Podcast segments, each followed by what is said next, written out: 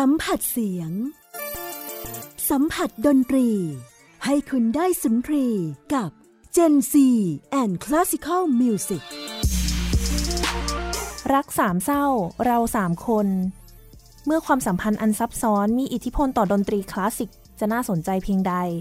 พบกับคำตอบได้ใน Gen C and Classical Music กับมุกณัฐฐา ควรขจร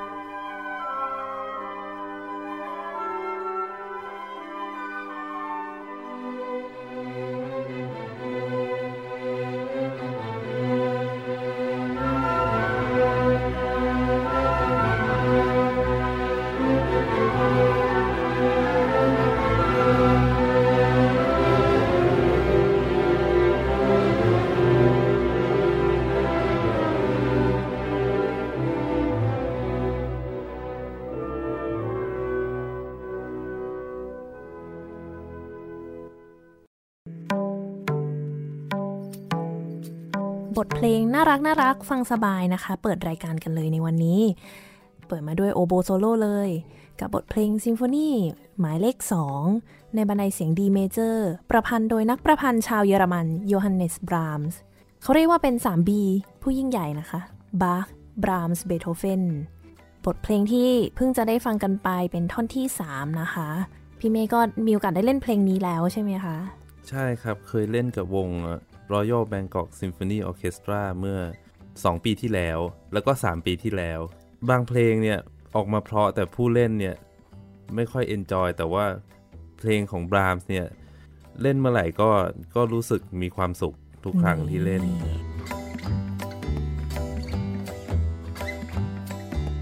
ค่ะวันนี้ขอต้อนรับนะคะพี่เมฆมิติวิสุทธิ์อัมพรค่ะสวัสดีค่ะสวัสดีครับน้องมุกขออนุญาตเรียกพี่เมฆอย่างนี้แล้วกันเนาะ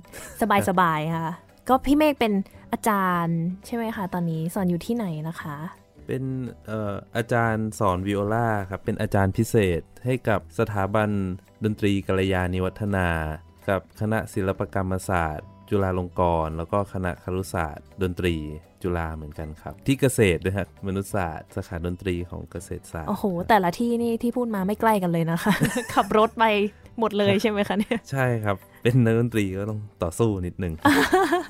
เล่นก็เยอะด้วยใช่ไหมคะเห็นหูพี่เมฆนี่คิวทองสุดๆค่ะไม่ใช่เพราะเก่ง เพราะไม่ค่อยมีคนเล่นวิโอลาพี่เมฆก็คือไปเรียนจบที่ต่างประเทศมาเหมือนกันใช่ไหมคะใช่ครับ เรียนปริญญาตรีที่เดียวกับน้องมุกเลยคือที่สถาบันยงเสือโต Conservatory of Music มหาวิทยาลัยแห่งชาติสิงคโปร์เสร็จแล้วไปเรียนปริญญาโทต่อที่ประเทศสหรัฐอเมริกาที่เมืองพิตต์สเบิร์ก Carnegie Mellon University ก็ทำงานหางานอยู่1ปีแล้วก็ย้ายไปเรียนต่อที่มหาวิทยาลัยที่เมืองกราซประเทศออสเตรียครับที่แต่ก่อนผู้ใหญ่บอกว่าช่วงเรียนหนังสือนี่เราสบายสุดแล้วผมว่ามันเป็นเรื่องจริงเพราะว่าเราสามารถทำสิ่งที่เรารักแล้วก็ไม่ต้องกังวลเรื่องอื่นมากมายไปกว่าทำสิ่งที่ตัวเองกำลังเรียนอยู่ให้ดีที่สุด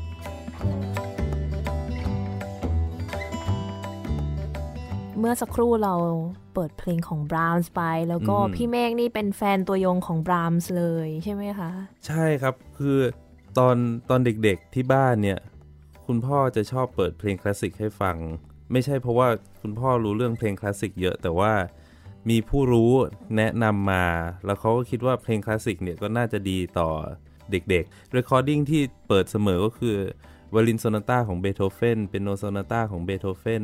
Recording อีก2คือ CD อีก2แผ่นที่เขาเปิดบ่อยๆตอนเช้าตอนผมตื่นนอนมาเนี่ยก็คือ Brahms Violin Concerto กับ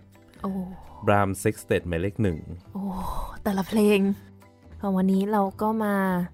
คุยในเรื่องของ Brahms แน่นอนแล้วก็ยังมีในเรื่องของนักประพันธ์อีก2ท่านวันนี้มาเต็มเลย3คนถ้าจะพูดถึงใครสักคน1คนในนี้เนี่ยในประวัติจะมีชื่ออีก2คนติดอยู่ด้วยกันเสมอตลอดคือมาเป็นทีมมาเป็นแพ็คนะครับจะแยกออกจากกันยากมากตอนแรกที่น้องมุกชวนมาออกรายการวิทยุมาพูดเรื่องนี้เนี่ยดีใจมากความจริงตัวเองก็เคยศึกษาเกี่ยวกับเรื่องนี้ก็คือพอรู้แต่ว่าพอมาต้องพูดอย่างเงี้ยก็ต้องทำรีเสิร์ชไปศึกษามาเพิ่มเติมเยอะขึ้นอีกแล้วช่วงเวลาที่ผมไปอ่านไปฟังไปดูเลคเชอร์ไปค้นคว้าเพิ่มเติมเนี่ยเป็นช่วงเวลาที่มีความสุขมากเพราะว่าเรื่องราวของ3คนนี้นี่เหมือนนิยายชีวิตดีๆเรื่องหนึ่งเลยเอางี้ก่อน3คนนั้นขอชื่อก่อนเลยว่ามีใครบ้างคะมี Robert Schumann Clara Schumann แล้วก็ Johannes Brahms ครับ3คนเป็นคีตกวีเอกมีความสำคัญมากในช่วงยุคโรแมนติก Robert Schumann เนี่ยเกิดในเมืองสวิกเคาประเทศเยอรมนีในวันที่8มิถุนายน1810บิดาเป็นนักเขียนเป็นกวีเป็นเจ้าของร้านหนังสือเจ้าของสำนักพิมพ์ชูมานเนี่ยผมก็คิดว่าได้ความชื่นชอบการเขียนมาจากคุณพ่อสิ่งหนึ่งที่ง่ายสำหรับผมมากสำหรับวันนี้ก็คือเนื่องจากชูมานเนี่ยชอบเขียนเขาจะจดบันทึกทุกช่วงเวลาสำคัญของชีวิตในบันทึกเขาหมดเลยเพราะฉะนั้นตอนที่ผมหาข้อมูลเนี่ยมันไม่ใช่หาจากตำราใครก็ไม่รู้ถ้าสงสัยตรงไหนก็ไปเปิดในสมุดบันทึกของชูมานอ่านจากอินเทอร์เน็ตได้เลยครับเดี๋ยวจะเล่าให้ฟังเรื่องราวของคีตกวีผู้นี้แฟนตาซีมากครับเราแทนเขาว่าโรเบิร์ตละกันเพื่อไม่พอดันมีคลาร่าชูมันเหมือนกันงั้นเรามีโรเบิร์ตมีคลาร่าแล้วก็มีบรามส์เราจะติดเรียกชูมันใช่โรเบิร์ตเนี่ยถูกคุณพ่อส่งไปเรียนกฎหมายในเมืองไลป์ซิกแต่ว่าไม่โดนไม่ใช่เรียนเสร็จแล้วยังไม่ได้อยากเป็นนักกฎหมายออกไปเรียนเปียโนตอนนั้นอายุราวๆ20ไปเรียนกับฟรีดริชวิกเป็นครูเปียโนโด่งดังมากในช่วงนั้นตอนที่ไปขอเรียนด้วยเนี่ยก็พบกับหญิงสาวคนหนึ่งน่ารักมากตอนนั้นอายุ10ขวบ11ขวบชื่อคลาร่าวิกเป็นลูกสาวของฟรีดริชนี่แหละครับชูมานได้ยินเธอเล่นแล้วก็ตกอยู่ในภวังค์หลงรักเสียงเปียโนอันนี้คลาร่าเป็นชายโปรดิจีหรือเรียกว่าเป็นแบบหนูน้อยมหัศจรรย์มีพรสวรรค์เล่นเปียโนเก่งมากแล้วก็คุณพ่อก็รักมากหวงมากบ้านมากวดขันมาตลอดสมัยนั้นการที่เราไปฝากตัวเป็นลูกศิษย์ใครเนี่ยคือเราไม่ใช่แค่ไปเรียนสัปดาห์ละครั้งแต่เป็นการที่ไปอยู่บ้านเขาเลยไปอยู่กินกับเขาไปรับใช้ครูไปเรียนกับครูเช้ากลางวันเย็นมันก็เลยทำให้หนุ่มชูมานเนี่ยโรเบิร์ตใกล้ชิดกับคลาร่ามากขึ้นตอนนั้นเหมือนเป็นพี่ชายแสนดีเล่นวิ่งไล่จับคลาร่าก็เป็นเด็กผู้หญิงน่ารักเล่นเปียโนเก่งใครๆก็รักวันหนึ่งเนี่ยชูมานเขาก็ซ้อมเปียโนอยู่แล้วก็อยู่ดีๆก็บาดเจ็บมือขวานิ้ว3กับนิ้ว4ซึ่งภาษาคนธรรมดาเรียกว่านิ้วกลางนิ้วนางประมาณว่าขยับไม่ค่อยได้แล้วมันไปแบบ กันเส้นทางการกดของนิ้วอื่นเราก็เลยประดิษฐ์เครื่องช่วยซ้อมให้นิ้วนี้เนี่ยมันคืออยากซ้อมอยากเก่งอ่ะนิ้วนี้มันไม่ขวางทางนิ้วอื่นเป็นแหวนๆในตำนานเขาก็บอกว่าไอ้เครื่องเนี่ยมันเกิดพังแล้วก็จิ้มนิ้วทำให้เกิดอาการติดเชื้อแล้วหลังจากนั้นเนี่ยชูมานก็กลัวครูไม่กล้าไปสารภาพก็เก็บมือตัวเองไว้จนมันติดเชื้อแล้วก็ไม่สามารถเล่นเปียโนได้เหมือนเดิมก็ต้องเลิกเล่นไปแต่ก็มีนักวิชาการที่ศึกษาอีกด้านหนึ่งเขาบอกว่าความจริงเนี่ยอันนี้มันอาจจะไม่ใช่เรื่องจริงก็ได้มันเขาสังเกตรวบรวมเอกสารแล้วเนี่ยเหมือนเป็นแค่การ tender strain ก็คือขัดยอกกล้ามเนื้อฉีกขาดอะไรแค่นั้นแล้วก็แต่ว่าที่ชูมานทำให้มันเป็นเรื่องใหญ่ขึ้นเนี่ยเพราะว่าตอนนั้นเยอรมันเขามีการเกณฑ์ทหารอ๋อใช่อาจจะได้ผลประโยชน์จากตรงนี้ด้วยถ้าเกิดพิการนิดหน่อยแล้วก็อีกอย่างหนึ่งคือชูมานเป็นคนอ่อนไหวเป็นอัจฉริยะก็จริงแต่เป็นคนอ่อนไหวรักดนตรีรักเล่นเปียโนมากการที่เรียนอยู่ในบ้านของอาจารย์แล้วมีเด็กสาวคนนึงเนี่ยเล่นเปียโนเก่งมากซึ่งเขารู้ตัวว่าเขาไม่มีทางสู้ได้เป็นอันขาดถึงแม้จะเป็นคอนเสิร์ตเปียโนก็ต้องเป็นไม่ใช่เบอร์หนึ่งแน่นอนการที่เขาทำแบบนี้อาจจะเป็นการจงใจที่จะโอเคตัดฝันด้านนี้ไปเหมือนเป็นข้ออ้างเนาะใช่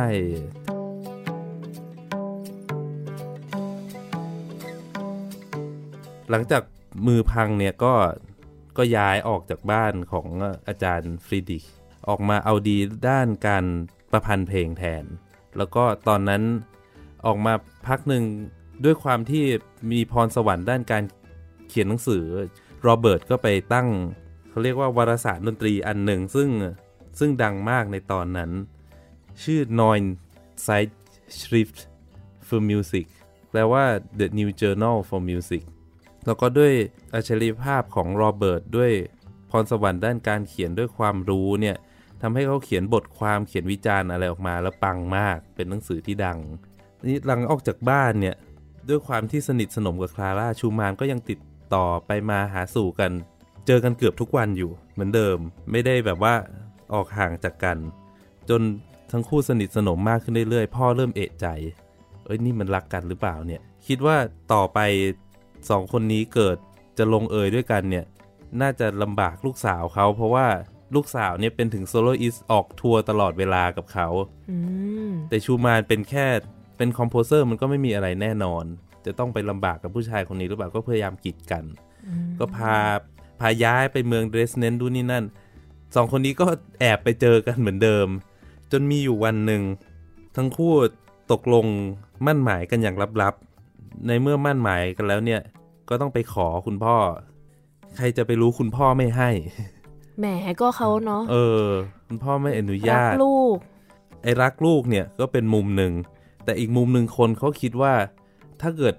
คลาร่าย้ายไปอยู่กับโรเบิร์ตเนี่ย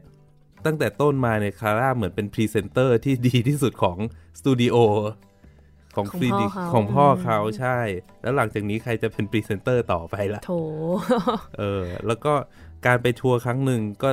ก็ได้เงินมหาศาลอยู่ก็กีดกันอย่างมากตอนนั้นคลาร่าอายุ18ปีเกิดวันที่13กันยายนเป็นวันที่เขาไปขอคุณพ่อเนี่ยแหละครับเขาบอกว่าอุปสรรคมีให้ฟันฝ่าชูมานไม่ยอมแพ้แค่นั้น2คนไปฟ้องศาลเลยใช่ไปถึงขั้นนั้นต้องการแต่งงานกันมากอายุปูนนี้แล้วพ่อมาห้ามไม่ได้คือไม่ได้ฟ้อง 4-5 วันแล้วจะได้แต่งงานกันเรื่องอันเนี้ยครับดำเนินไป1ปีเรียกกันไปกันมาจนศาลอนุญาตคลาร่าวีคได้แต่งงานกับโรเบิร์ตชูมานในวันที่12กันยายน1840ก่อนวันเกิดคลาร่า1วันก่อนคลาร่าจะเป็นอายุ21ปีก็บรรลุนิติภาวะสำหรับตอนนั้นชูเบิร์ตมีความสุขมากโรเบิร์ตนี่คือโรเบิร์ตกับชูมานรวมกันได้เป็นชูเบิร์ตซึ่งมีคนชื่อชูเบิร์ตจริงๆขอไปท่านผู้ฟังด้วยอย่าเพิ่งสับสนนะโรเบิร์ตเนี่ยมีความสุขมากผลงานพลั่งพลูออกมาไม่ขาดสายชุดแรกๆคือช่วงปีแถวๆที่ก่อนจะได้แต่งงานแล้วได้แต่งงานแล้วเนี่ยมันเป็นปีที่โรเบิร์ตสามารถแต่งเพลงเขาเรียกว่าลีด เพลงร้องใช่แต่งลีดเดอร์ออกมาได้เยอะอันที่มีชื่อเสียงก็คือ Freuen Liebe und Leben เป็นมาจากกลอนของคามิโซบรรยายความรักของหญิงต่อชายในจากมุมของผู้หญิง อันนี้ก็แปลชื่อเป็นไทยว่าชีวิตและความรักของหญิงสาว อันนี้ก็เป็นเพลงไพเราะจับใจมากหลังจากนั้นก็มาสเตอร์พีซอีกอันหนึ่งคือ Dichter Liebe ก็คือความรักของกวีเกี่ยวกับความรักทั้งนั้นเลยใช่เกี่ยวกับความรักหมดเลยแล้วก็ต่อจากนั้นเป็นงาน Chamber Music ก็ออกมาอีกไม่ใช่แค่นั้นมีงานเกลใหญ่อย่างซิมโฟนีก็ออกตามมาไม่ขาดซิมโฟนีหมายเลขหนึ่งอันนั้นก็เป็นงานสเกลใหญ่อันแรกๆของโรเบิร์ตก็คือให้เมนเดลโซนช่วยออร์เคสเตรตช่วยทำให้แต่ใช่ว่าแต่งงานไปแล้วชีวิตหลังแต่งงานจะง่ายอุปสรรคมาทันทีอุปสรรคมากมายคิดว่าการแต่งงานเป็นแฮปปี้เอนดิ้งเป็นเรื่องที่เข้าใจผิด ตอนนั้นคลาร่าก็อยู่ในช่วงพีคของแคเรียเขาเหมือนกันเขาป๊อปมากต้องไปทัวร์คอนเสิร์ตตลอดเวลาทัวร์เยอะแล้วก็การที่ผู้หญิงต้องเดินทางคนเดียวในศตวรรษที่19เนี่ยเป็นเรื่องไม่ง่ายชูมานก็ไปช่วยดูแลด้วยในฐานะสามีโรเบิร์ตเนี่ยเป็นคนชอบอยู่บ้านเป็นคนชอบอยู่บ้านแต่งเพลงคือถ้าเกิดต้องออกไปเที่ยวไกลๆเนี่ยจะเป็นโรควิตกกังวลแล้วก็อีกอย่างหนึ่งคือตอนนั้นพอแต่งงานปุ๊บก็เริ่มมีลูกกันโรเบิร์ตชูมานเป็นผู้ชายรักเด็กอบอุ่นก็คิดถึงลูกๆอยากกลับไปอยู่กับลูกจะต่างกับคลาร่านิดนึงคือคลาร่าเป็น working woman เป็นแบบว่าโชว์แมนเป็นผู้หญิงสมัยใหม่เนาะใช่ครับก็แบบออกเพอร์ฟอร์มอยู่ในสปอตไลท์ตลอดเวลาและอีกอย่างหนึ่งที่ทำให้โรเบิร์ตไม่โอเลยคือตอนที่เดินทางเนี่ยเขาไม่สามารถแต่งเพลงได้คือถ้าไม่อยู่ในที่ที่เขาโอเคเนี่ยเขาจะแต่งเพลงไม่ได้ปัญหาที่ละเอียดอ่อนมากๆของสองคนนี้คือคลาร่าซึ่งเป็นภรรยาเนี่ยสามารถหาเงินได้มากกว่าโรเบิร์ตก็รู้ว่าคลาร่าเนี่ยเหมือนมีศักดิ์ศรีสูงกว่าคือเป็นผู้หญิงที่ดังกว่าก็เกิดในจิตใจก็สับสนในฐานะศิลปินก็ริษยาภรรยาตัวเองแต่ในฐานะสามีก็มีความละอายใจว่าทำไมเราไม่เหมือนสามีคนอื่นซึ่งแบบว่าไม่เป็นแบบผู้ชายเป็นช้างเท้าหน้าใช่ด้วยความรักที่มีต่อกันโรเบิร์ตก็ช่วยสนับสนุนคลาร่าเสมอมันเป็นความสับสนและความฟุ้งซ่านอยู่ในตัวของโรเบิร์ตมีปัญหาภายหลังมากมายเกี่ยวกับเรื่องนี้หลังจากแต่งงาน4ปีโรเบิร์ตเริ่มมีอาการของอาการประสาทมีอาการนี้มาก่อนหน้านี้แล้วใช่อาการทางจิตประสาทแต่ว่ายังไม่ถึงกับรุนแรงจนปี1850ปีนี้เป็นปีสำคัญมากของเรื่องราวนี้คือเป็นปีที่โรเบิร์ตและคลาร่าได้เจอกับJohannes Brahmsเกือบจะได้เจอคือคลาร่าไปทัวร์คอนเสิร์ตที่เมืองฮัมบูร์กซึ่งเป็นบ้านเกิดของบรามส์โรเบิร์ตไปช่วยคอนดักในคอนเสิร์ตอันนี้ตอนนั้นโรเบิร์ตชูมานอายุ40คลาร่าเนี่ยจะอ่อนกว่าโรเบิร์ต9ปีและตอนนั้นหนุ่มบรามส์อายุ17ปีบรามส์เกิดในเมืองฮัมบูร์กเกิดในครอบครัวยากจนด้วยความที่เขาเป็นคนมีพรสวรรค์มากก็เล่นเปียโนในบาร์เล่นกลางคืนนะครับจะว่าอย่างนั้นก็ได้ในบาร์หนึ่งในแถวนั้นก็คือเขาเขียนในบันทึกบรามส์มีบันทึกของตัวเองก็เขียนว่าเขาก็จะเล่นเปียโนตอนกลางคืนถึงเช้าแล้วก็มีทหารเรือทำงานเสร็จมาแล้วก็ดื่มเหล้าลูกค้าก็เต้นไปจนเช้าพอดึกๆใกล้เช้าก็จะมีโสเพณีมาแล้วก็มาเต้นแล้วก็แยกย้ายกันไปอะไรอย่างนี้เขาก็อยู่กับชีวิตจนๆแบบนี้ครับเรียนแต่งเพลงด้วยตัวเองเนี่ยแหละครั้งนี้ชูมานมาถึงเมืองนี้ก็โรเบิร์ตชูมานมาถึงเมืองนี้ก็เป็นโอกาสสำคัญบรามส์ก็ส่งแพ็กเกจของคอมโพสิชันของตัวเองจะไปให้ดูแต่ตอนนั้นโรเบิร์ตกับคลาร่าเนี่ยยุ่งมากตัวเองก็เตรียมตัวเพราะว่าโรเบิร์ตกำลังจะได้ไปเป็นมิวสิกไดเรคเตอร์ที่เมืองดูเซลดอร์ฟในประเทศเยอรมนีเขาตอนนั้นเขาเรียกว่าแคปเปลไมสเตอร์ปรากฏว่าไม่ได้รับแพ็กเกจอันนั้นก็คือเขาส่งมาก็ไม่ได้แตะต้องจนโรงแรมก็ส่งกลับไปให้บรามส์หนุ่มบรามส์ก็เสียใจน้อยใจเป็นอย่างมากเธ turning point อีกอันหนึ่งก็คือตอนนี้เราย้ายจากโรเบิร์ตและคลาร่ามาที่เริ่มชีวิตบรามส์และมาถึงตอนนี้หนุ่มบรามส์อายุย่างเข้า20ปี3ปีต่อมาจากการเจอกันครั้งที่แล้วกับโรเบิร์ตและคลาร่าบรามส์ได้งานสำคัญอันหนึ่งคือต้องไปทัวร์เล่นคอนเสิร์ตกับนักไวโอลินชื่อเรเมนยีเป็นแบบว่าจิปซีไวโอลินิสต์ก็ได้ไปทัวร์เขาก็เหมือนเป็นการเปิดโลกครั้งแรกของบรามส์ได้พบกับดนตรีพื้นบ้านได้เห็นเมืองใหม่ๆอะไรใหม่ๆทัวร์ไปแวะที่เมืองหนึ่งชื่อฮันโนเวอร์เป็นเมืองสำคัญมากสำหรับชีวิตบรามส์ตอนนั้นคือเป็นที่ที่เรเมนยีเนี่ยแวะไปเจอเพื่อนชื่อโยเซฟโยคิมเป็นซูเปอร์สตาร์คนหนึ่งของเยอรมนีเลยก็ว่าได้ทั้งสองก็ได้แลกเปลี่ยนความคิดกันได้คุยกันได้ร่วมเล่นด้วยกันโยคิมทักว่าบรามส์เป็นคอมโพเซอร์ด้วยนี่ขอดูเพลงที่บรามส์แต่งได้ไหมเขาก็มาดูแล้วก็ชื่นชอบมากเพราะว่าอันนี้ต้องท้าความอีกนิดนึงก็คือ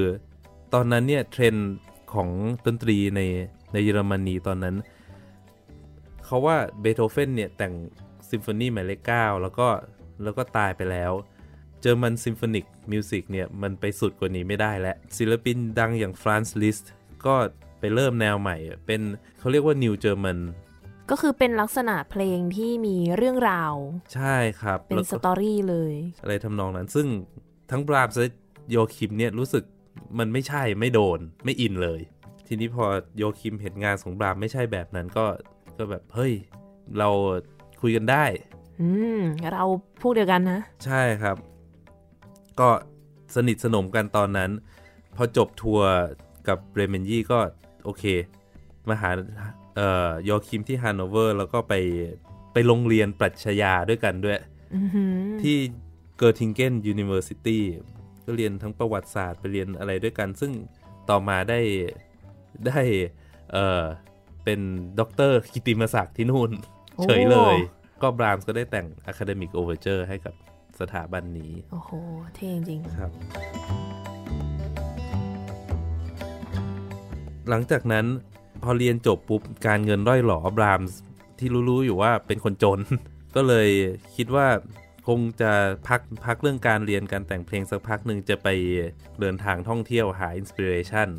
หาแรงบันดาลใจก็คือเส้นทางก็คือจะไปตามแม่น้ำไรน์เหมือนซิกฟรีดอะไรอย่างเงี้ยครับนั่นแหละเขาก็เนี่ยจะเดินไปเนี่ยนะครับท่องเที่ยวไม่ใช่เดินวัน2วันแล้วก็คือเดินเป็นเดือน วางแผนไว้เขาบอกกับโยคิมก็บอกว่างั้นเดี๋ยวเขาช่วยเหลือได้เพราะว่ามีพักพวกมีเพื่อนมีบ้านอยู่ตามเส้นทางแม่น้ำเยอะเขาก็จะเขียนจดหมาย recommendation letter ถ้าบรามส์เนี่ยไปจบที่เมืองไหนแล้วก็ต้องการที่อยู่ก็เอาจดหมายเนี่ยไปยื่นให้บ้านเลขที่นั้นกับเพื่อนของโยคิมเขาอาจจะช่วยเหลือกุนเกือให้บรามส์ได้พักสักคืน2คืนก็ได้และที่สำคัญห้ามลืมเลยเมื่อบรามส์ไปถึงเมืองดูเซลดอร์ฟเนี่ยช่วยไปทักทายกับโรเบิร์ตและคลาร่าซึ่งเป็นเพื่อนของโยคิมให้หน่อยบรามส์ก็ตอนนั้นยังน้อยใจอยู่ยังงอนอยู่ก็แบบเกิน3ปีแล้วสิเนาะเพราะว่าไปเรียนต่ออีกใช่ครับสุดท้ายก็เดินทางตอนแรกว่าจะไม่ไปเยี่ยมแต่ถึงดูสเซลดอร์ฟแล้วก็เปลี่ยนใจบอกว่าอันนี้มันอาจจะเป็นโชคชะตาของเขาก็ได้ที่ต้องมาเจอคนนี้อีกทีเช้าวันหนึ่งในปี 1853 บรามส์เดินไปเคาะประตูบ้านของโรเบิร์ตและคลาร่าชูมานที่เมืองดูสเซลดอร์ฟพอโรเบิร์ตมาเปิดประตูก็ยังงงเงียมันเป็นช่วงเช้าอะไรอย่างงี้บรามส์ก็ให้อ่านจดหมายที่โยคิมส่งมาก็โอเคเชิญเข้ามาที่บ้านมาดื่มกาแฟอะไรกันพออ่านจดหมายก็บอกโยคิมบอกว่าคุณเป็นคอมโพเซอร์ด้วยเป็นคีตกวีแต่งเพลงด้วยขอฟังเพลงที่คุณแต่งหน่อยได้ไหมบรามส์ก็เดินตรงไปยังเปียโนเล่นเปียโนโซนาต้าโอปอส1โรเบิร์ตก็ได้ยินบรามส์เล่นขึ้นมาไม่กี่ห้องด้วยเมโลดี้ที่มีความหังกามากเล่นใหญ่โรเบิร์ตก็บอกเดี๋ยวก่อนไปตามภรรยามาฟังด้วยก็เป็นครั้งแรกที่บรามส์พบกับคลาร่าชูมานกันพอมาฟังโรเบิร์ตขออีกเพลง2เพลง3เพลงไปจนหมดช่วงเช้า พอเสร็จปุ๊บก็โอเคไปส่งบรามที่หน้าประตูบอกว่าพรุ่งนี้มากินข้าวเที่ยงกันไหมก่อนหน้านั้นก็ไปตบหลังบอกว่าไอ้หนุ่มเราคุยกันรู้เรื่อง มาอีกแล้วเราคุยกันรู้เรื่องพรุ่งนี้มากินข้าวเที่ยงกันบรามก็กลับไปสองคนโรเบิร์ตและคลาร่าก็ไปเขียนบันทึกคลาร่าพรรณนาการเล่นเปียโนโอ้โหดูโรแมนติกมากก็บอกชายหนุ่มคนนี้เนี่ยเหมือนนะมี gift from God โรเบิร์ตก็เขียน visiting from young Brahms a genius วันต่อมา Brahms มาทานข้าวเที่ยงโรเบิร์ตกับคลาร่าก็เอ่ยปากมาอยู่ที่นี่กับเขาก่อนไหมสักเดือนหนึ่งเดือนหน้าโยคิมจะมาเล่นคอนเสิร์ตก็อยู่ให้ถึงตอนนั้นละกันบรามก็โอเคตอนนั้นเรื่องที่งอนที่น้อยใจก็หายไปแล้วก็ความฝันน่ะเป็นจริงแล้วใช่ครับเนี่ยครับมาอยู่ด้วยกันเรียนเปียโนเรียนแต่งเพลงคุยเรื่องประวัติศาสตร์เรื่องศิลปะไปเดินเล่นกันมีความสุขเป็นความสัมพันธ์ที่มีความสุขมากตอนนั้นชูมานเริ่มป่วยมาระยะหนึ่งแล้วแต่ว่าพอบรามส์เข้ามาเนี่ยโรเบิร์ตกลับมาแต่งเพลงได้เยอะๆอีกครั้งหนึ่งอยู่กันมาเรื่อยๆจนโยคิมแวะมาเล่นคอนเสิร์ตแล้วก็พอเสร็จปุ๊บโยคิมก็จะกลับฮันโนเวอร์บรามส์ก็ขอติดตามกลับไปด้วยจะได้ไปพักไปแต่งเพลงอะไรเพิ่มเติมของสำหรับตัวเองบ้างในปี1853ชูมานกลับไปหาโยคิมเพราะว่าต้องไปเล่นคอนเสิร์ตที่ฮันโนเวอร์เสร็จปุ๊บก็เป็นเพื่อนรัก3คนกลับมาคุยกันอีกครั้งก็มีความสุขมากโรเบิร์ตกลับไปเนี่ยส่งจดหมายมาฉบับหนึ่งเนื้อหาประหลาดมากพูดเริ่มแฟนตาซีเยอะแยะแล้วก็ลงท้ายจดหมายว่า Music is silent at present externally at my rate ก็คือภายนอกเขาเนี่ยไม่มีดนตรีแล้วตอนนี้มันเงียบมากเขาอยากให้โยคิมอ่านระหว่างบรรทัดมันมีข้อความลับซ่อนอยู่ในนั้นซึ่งโยคิมก็ไม่รู้ว่ามันคืออะไร แต่ว่าพอนักวิชาการไปศึกษากับบันทึกของชูมานเนี่ยคือตอนนั้นชูมานเริ่มได้ยินเสียงประหลาดในหูตลอดเวลาคือเขาบรรยายว่ามีสงครามของคอรัสสองฝั่งเทวดาและฝั่งปีศาจร้องใส่กันใช่ต่อสู้กันแล้วก็บางครั้งก็มีวิญญาณของชูเบิร์ตวิญญาณของเมโดโซนมาบอกเมโลดี้ชูมานนอนอยู่ก็ต้องตื่นมาจดจนสุดท้ายมากไปไม่ไหวแล้วเย็นวันที่27กุมภาพันธ์ปี1854 1 ปีหลังจากนั้นโรเบิร์ตชูมานเดินออกจากบ้านในดูเซลดอร์ฟผ่านถนนตอนนั้นเป็นช่วงเทศกาลคาร์นิวัลคือผู้คนจะสวมหน้ากากผีอะไรเงี้ยจำที่ผมเล่าตอนแรกได้ไหมว่าชอบเล่นผีครับหลอกผีกับนั้นก็แบบว่าเรื่องผีๆนี่ก็จะแบบมาวนเวียนกับโรเบิร์ตตลอดก็เดินทางไปถึงแม่น้ำไรน์เดินไปบนสะพานดึงแหวนที่นิ้วแล้วโยนลงไปในตอนนั้นเป็นช่วงเดือนกุมภาพันธ์มันหนาวมากแม่น้ำไรน์แล้วกระโดดตาม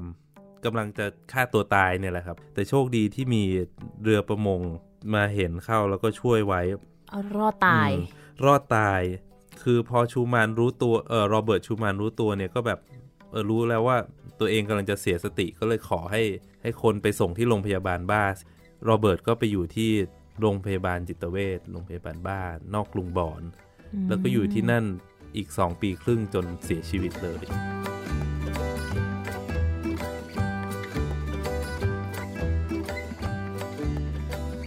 หลังจากมีการพยายามฆ่าตัวตายแล้วถูกส่งไปที่โรงพยาบาลบ้านเนี่ยครับก็ลูกศิษย์อีกคนหนึ่งก็ส่งข่าวไปให้บรามส์โยคิมที่เมืองฮันโนเวอร์2คนก็ลงมาที่ดูเซลดอร์ฟทันทีเพื่อมาช่วยครอบครัวของโรเบิร์ตคือตอนนั้นเนี่ยคลาร่าชูมานมีลูก6คนกำลังท้องคนที่7โอ้เยอะมากใช่เยอะมากโยคิมลงมาแต่ว่าด้วยความที่เขาเป็นศิลปินใหญ่ตอนนั้นงานเยอะแยะภาระเยอะมาอยู่ได้ไม่กี่วันก็ต้องกลับแต่บรามส์เนี่ยคือยังอยู่ในช่วงยังเป็นนักเรียนเขาอยู่เนาะเป็นช่วงหาตนเองดีกว่ายังไม่ได้เป็นศิลปินใหญ่แต่ว่าตอนนั้นบรามส์ก็เริ่มมีชื่อเสียงแล้วว่าเพราะว่ามีอยู่วันหนึ่งหลังจากที่บรามส์ย้ายไปอยู่ฮันโนเวอร์กับโยคิมโรเบิร์ตชูมานได้เขียนอาร์ติเคิลสำคัญมากอันหนึ่งลงหน้าปกของวารสารดนตรีของเขาเกี่ยวกับชายหนุ่มคนหนึ่งชื่อบรามส์ที่เขาเชื่อว่าจะเป็นคนที่จะพาเจอร์มันซิมโฟนิกมิวสิกเนี่ยไป ไปสู่อนาคตได้เป็นผู้ทลายประตูที่ถูกปิดไปแล้วเนี่ยให้กลับมาอีกครั้งอันนี้ขอเล่าแยกไปนิดนึงอันนี้เป็นชีวิตของบรามส์คือด้วยตัวของเขาเป็น perfectionist อยู่แล้วด้วยความที่ตัวเองรัก symphonic music ของในแบบแผนของเบโธเฟนของบาร์กอะไรอย่างนี้มาก่อนการที่จะทำอะไรต่อจากนั้นเนี่ยเป็นเรื่องยากสำหรับเขามากบรามส์เขียนในบันทึกว่าเขารู้สึกว่าวิญญาณเบโธเฟนเนี่ยเดินตามเขามาตลอดเวลาที่เขาจะทำงานเขียนงานอะไรเริ่มงานอะไรใหม่ๆเงาของเบโธเฟนมันใหญ่มากเขาไม่สามารถหลบออกไปไหนได้เลยแน่นอนบรามส์ดีใจมากที่โรเบิร์ตเขียนอาร์ติเคิลให้ยิ่งใหญ่ขนาดนี้แต่มันก็เป็นเหมือนการเพิ่มภาระให้เขาด้วยเหมือนกันกดดันเนาะใช่เขาก็ต้องแบกอะไรอย่างนี้มาตลอดตอนนี้ก็เข้ามาช่วยดูแลบ้านให้โรเบิร์ตบรามส์ไม่ได้เป็นคนที่มาช่วยประคับประคองบ้านของคลาร่าเท่านั้นแต่ว่ายังเป็นคนกลางระหว่างโรเบิร์ตชูมานและครอบครัวชูมานของเขาเพราะว่าหมอไม่อนุญาตให้ภรรยาเข้าไปพบกลัวอาการจะร้ายแรงยิ่งขึ้นอีกก็คือเป็นคนที่ส่งรับจดหมายมาตลอดสรุปว่าคลาร่าเนี่ยไม่ได้เจอโรเบิร์ตชูมานเลยจนกว่า1 สัปดาห์ก่อนที่จะเสียชีวิตใช่ตอนนี้บรามส์ดูแลบ้านคลาร่าก็เริ่มออกทัวร์ไปตามที่ต่างๆก็คือบรามส์เลี้ยงลูกให้ว่างั้นใช่เลี้ยงลูกคือทำจ่ายบิวค่าน้ำค่าไฟให้หมดก็เป็นที่เมาส์กันว่าเอ๊ะสองคนนี้รักกันหรือเปล่านะหลายคนก็คิดว่าย้อนไปช่วงที่บรามส์รู้จักกับคลาร่าเป็นช่วงอายุคลาร่า30ต้นๆบรามส์20ต้นๆบรามส์เนี่ยตอนนั้นมีคนวาดรูปไว้ว่าเป็นชายหนุ่มผมยาวตอนยังไม่มีเครายังไม่อ้วนเหมือนที่เราคิดกันนะคือเป็นหนุ่มหล่อเลยเตี้ยแต่หล่อมันหลีกเลี่ยงไม่ได้เลยที่จะมีใจให้กันอยู่ด้วยกันซะขนาดนั้นใช่คือด้วยความเข้าใจซึ่งกันและกันทั้งคู่เทิดทูนโรเบิร์ตชูมานอย่างมากการเห็นชูมานเป็นอย่างนี้คนที่จะเข้าใจกันดีที่สุดก็คือคลาร่ากับบรามส์เนี่ยแหละพอตอนคลาร่าไปทัวร์ก็มีการส่งจดหมายที่มีเนื้อหาออกจะสารภาพรักนิดนึงแต่ก็ไม่ได้ชัดเจนใช่ครับคนเขาก็ว่าถึงจะรักกันแต่ก็คงไม่มีอะไรเกินเลยหรอกเพราะว่าไม่น่าจะมีเวลาขนาดนั้นมีลูกอยู่7คนแล้วก็ต้องไปคอนเสิร์ตอีกมากมายต้องไปคอนเสิร์ตมากมายแล้วก็มีสาวใช้อยู่แถมยังต้องไปส่งเงินไปเลี้ยงสามีตัวเองที่โรงพยาบาลอีกก็ไม่ใช่เรื่องง่ายเลยที่จะมีเวลามาพลอดรักกับใคร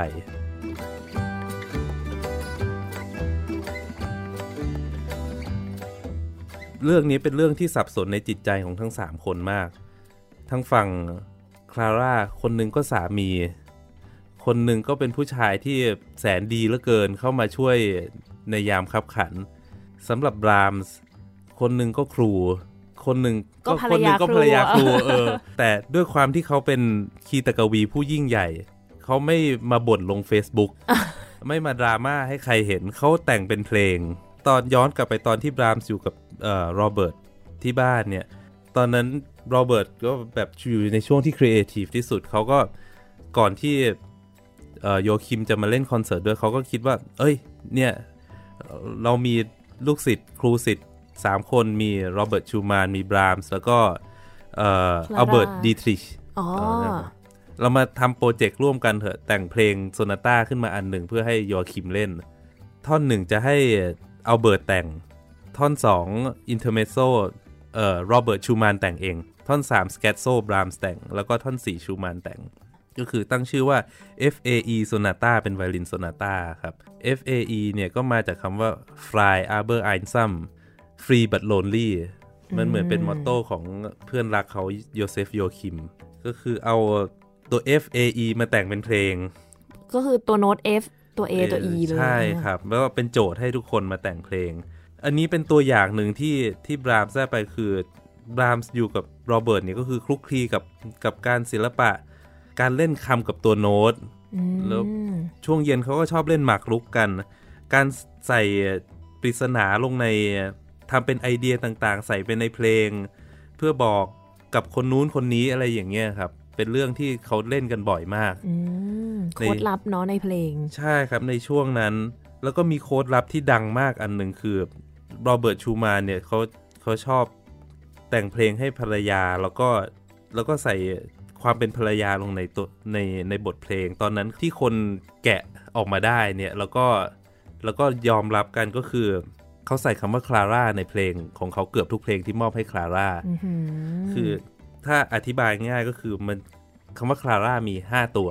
C L A R A ตัว C เนี่ยครับมันเท่ากับตัวโดตัว L ตอนแรกไม่มีใครรู้ตัว A รู้แล้วตัว A เท่ากับตัวลาตัว R ไม่มีใครรู้แล้วตัวหลังเป็น A มีตัวลาอีกรอบหนึ่งใช่ครับนักวิชาการก็แบบพยายามหาว่าเอ้ยอันเนี้ยมันตรงกับอะไรก็มีนักวิชาการอังกฤษคนหนึ่งไปแกะออกมาได้ว่าตัว C ก็คือตัว C ตัว L คือตัว B natural หรือตัว T A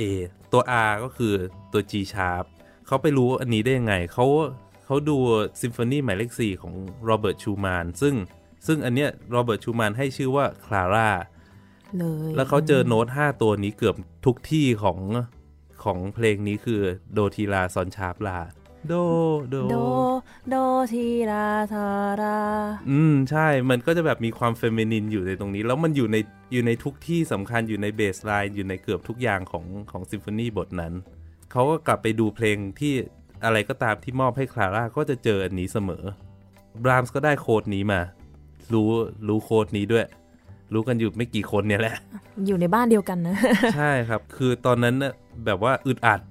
คนนึงก็ภรรยาอาจารย์คนนึงก็อาจารย์แต่ว่าก็รักอ่ะก็หลั่งไหลออกมาเป็นเพลงเขามีแต่งเพลงPiano Variation Opus ที่9เป็นชื่อเพลงว่า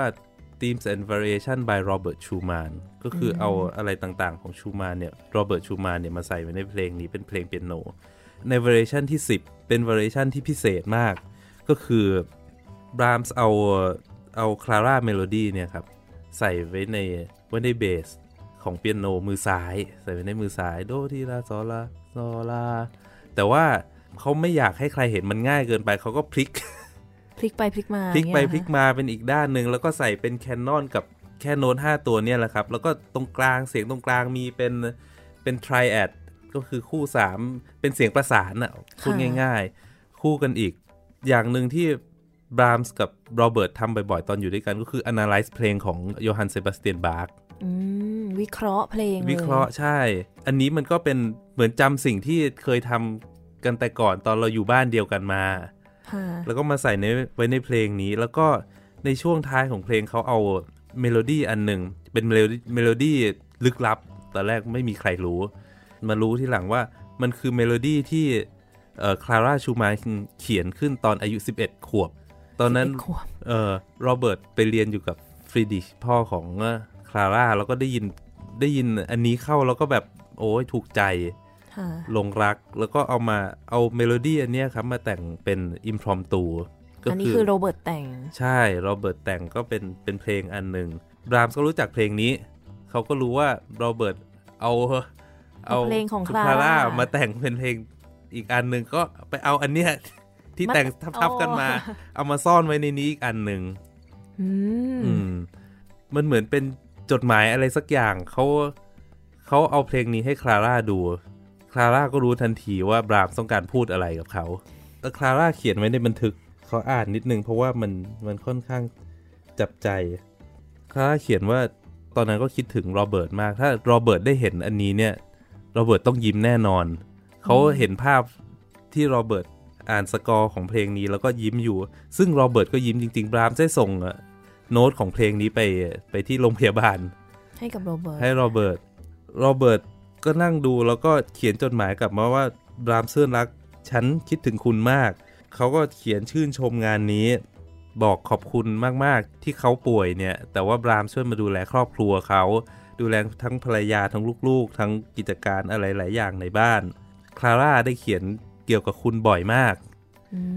เขาก็ได้อ่านเรื่องราวเสมอๆซึ่งตรงนี้หลายคนก็คิดว่าโรเบิร์ตก็คงรู้ว่าอะไรในใจของสองคนนี้เหมือนกันแล้วก็พออ่านสกอร์แล้วก็คงรู้แล้วล่ะว่าเขามีใจให้กันซึ่งโรเบิร์ตก็ยอมรับตรงนี้ซึ่งเขายอมรับทั้งว่าบรามส์จะเป็นคนพาดนตรีเยอรมันไปสู่อนาคตแล้วก็พาดูแลครอบครัวเขาต่อไปเนี่ยมันก็เป็นสิ่ง สับสนวุ่นวายในจิตใจเขาอีกอันหนึ่งคนหนึ่งก็เพื่อนรักคนหนึ่งก็ภรรยาเดี๋ยวผมอยากให้ลองฟังเพลงนี้กันนิดนึงว่ามันเป็นเพลงที่จับใจขนาดไหนค่ะไปรับฟังกันได้เลยค่ะ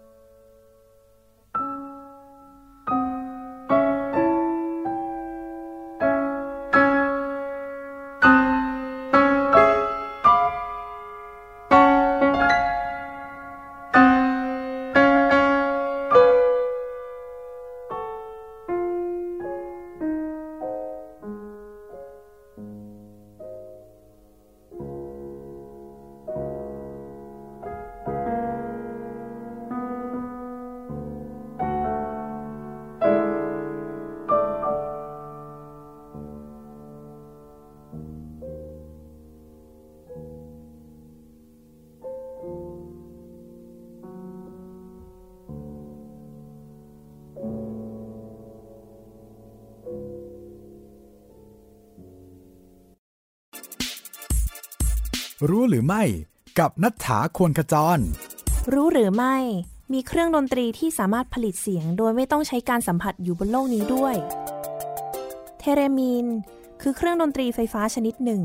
ประดิษฐ์โดยนักฟิสิกส์ชาวรัสเซียลีองเทเรมีนตัวเครื่องมีลักษณะเป็นกล่องแบนๆขนาดใกล้เคียงกับวิทยุพร้อมด้วยเสาอากาศสองเสาเสาด้านซ้ายตั้งตรงขึ้นด้านบนส่วนเสาด้านขวาขดเป็นรูปโค้งด้านข้างตัวเครื่องนวัตกรรมทางดนตรีชิ้นนี้เป็นหนึ่งในผลผลิตของการทดลองเกี่ยวกับระบบเซ็นเซอร์ตรวจจับระยะห่างด้วยคลื่นเสียงที่สนับสนุนโดยรัฐบาลโซเวียตเสาอากาศแต่ละเสาจะปล่อยความถี่ไฟฟ้าที่แตกต่างกันออกมาเสาหนึ่งใช้ควบคุมความดังเบาอีกเสาใช้ควบคุมระดับเสียงสูงต่ำของตัวโน้ตความถี่ของไฟฟ้าจะเปลี่ยนเมื่อมือของผู้เล่นเคลื่อนที่เข้าใกล้หรือไกลจากเสาทั้งสองทำให้เกิดเสียงคล้ายเสียงเครื่องสายโดยที่ผู้เล่นไม่จำเป็นต้องสัมผัสอะไรเลยราวกับมายากล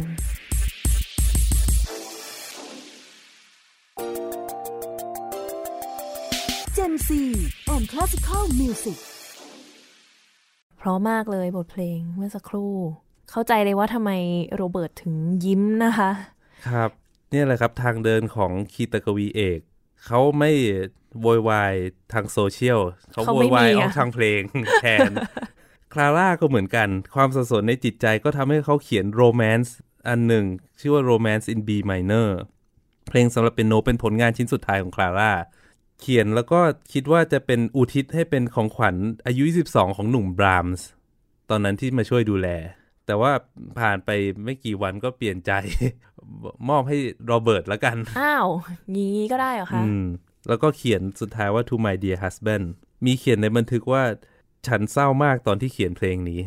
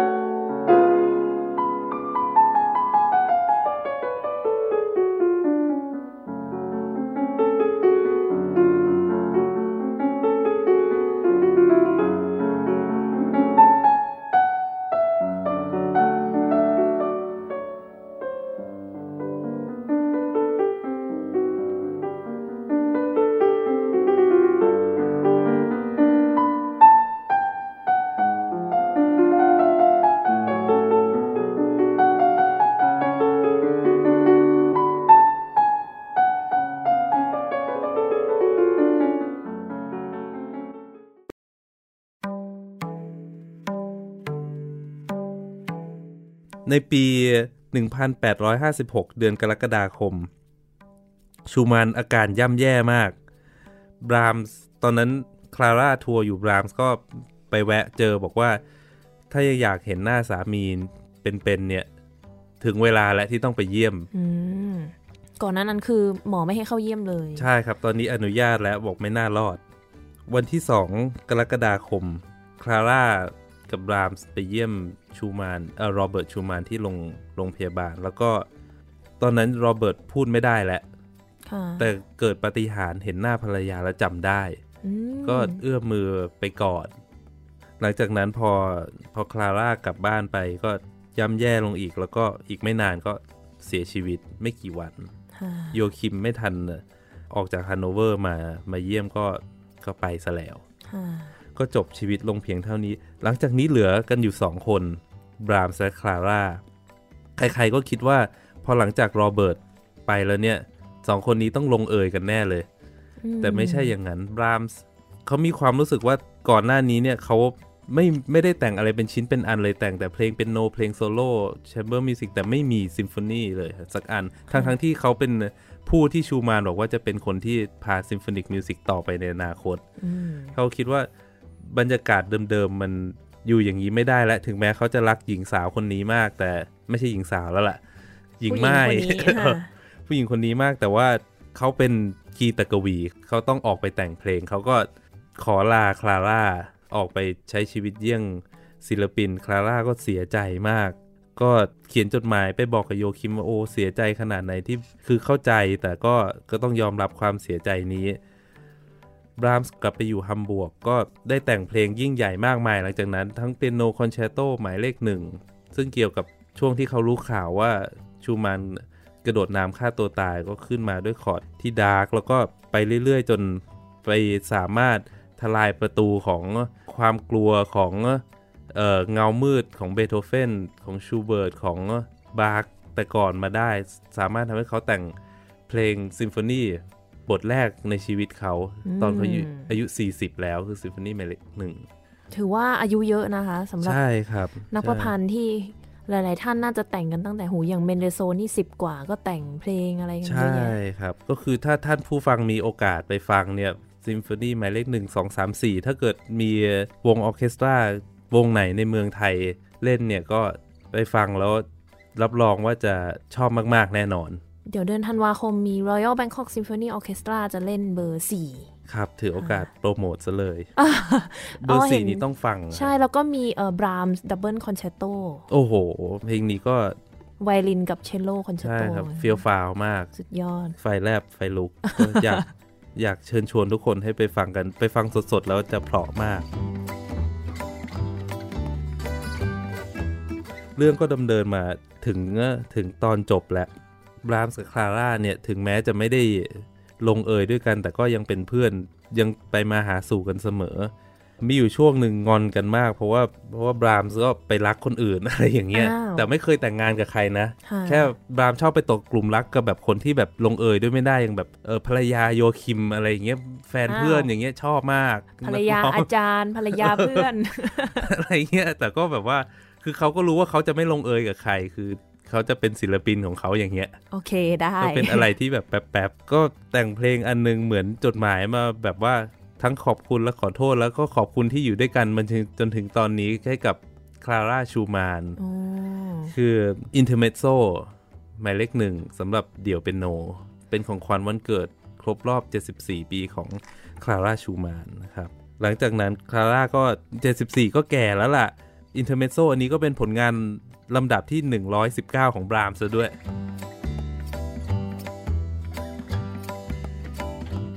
หลังจากนั้นคลาร่าก็เสียชีวิตลงในวันที่26พฤษภาคมปี1896บรามส์ก็ไปไว้อาลัยที่หลุมศพหลังจากนั้นเขาก็ออกไปทานข้าวอะไรกับเพื่อนก็พูดด้วยน้ำตานองหน้าว่าหลังจากนี้เขาในชีวิตเขาก็ไม่มีใครให้เสียอีกแล้วล่ะคนสุดท้ายหลังจากนั้น1ปีวันที่3พฤษภาคมปี1997บรามส์ก็เสียชีวิตด้วยอายุ64ปีจากมะเร็งตับก็เป็นอันสิ้นสุดของเรื่องราวของ3คนทั้ง3คนอาจารย์ภรรยาอาจารย์แล้วก็ลูกศิษย์ ครับผมซับซ้อนเนาะความสัมพันธ์ใช่ครับซับซ้อนแล้วก็พอได้ศึกษาค้นคว้าแล้วก็เข้าใจเขามากขึ้นแล้วเรากลับไปฟังเพลงมันก็เพราะขึ้นอีกอยากให้ผู้ฟังลองกลับไปฟังกันจะเรคคอร์ดดิ้งหรือแสดงสดก็ได้เดี๋ยวเราจะได้ฟังเพลงอินเทอร์เมโซกันส่งท้ายนะคะก็ต้องขอขอบคุณพี่เมฆมากๆเลยวันนี้หูมาเล่าเรื่องราวสนุกสนานขอขอบคุณน้องมุกมากๆที่ให้โอกาสเป็นโอกาสที่ได้ค้นคว้านี้เยอะจริงๆด้วยค่ะท่านผู้ฟังคะสำหรับวันนี้เวลาก็หมดลงแล้วดิฉันมุกณฐาคนขจรและมิติวิสุทธิ์อัมพรค่ะเราสองคนขอลาไปก่อนสวัสดีค่ะ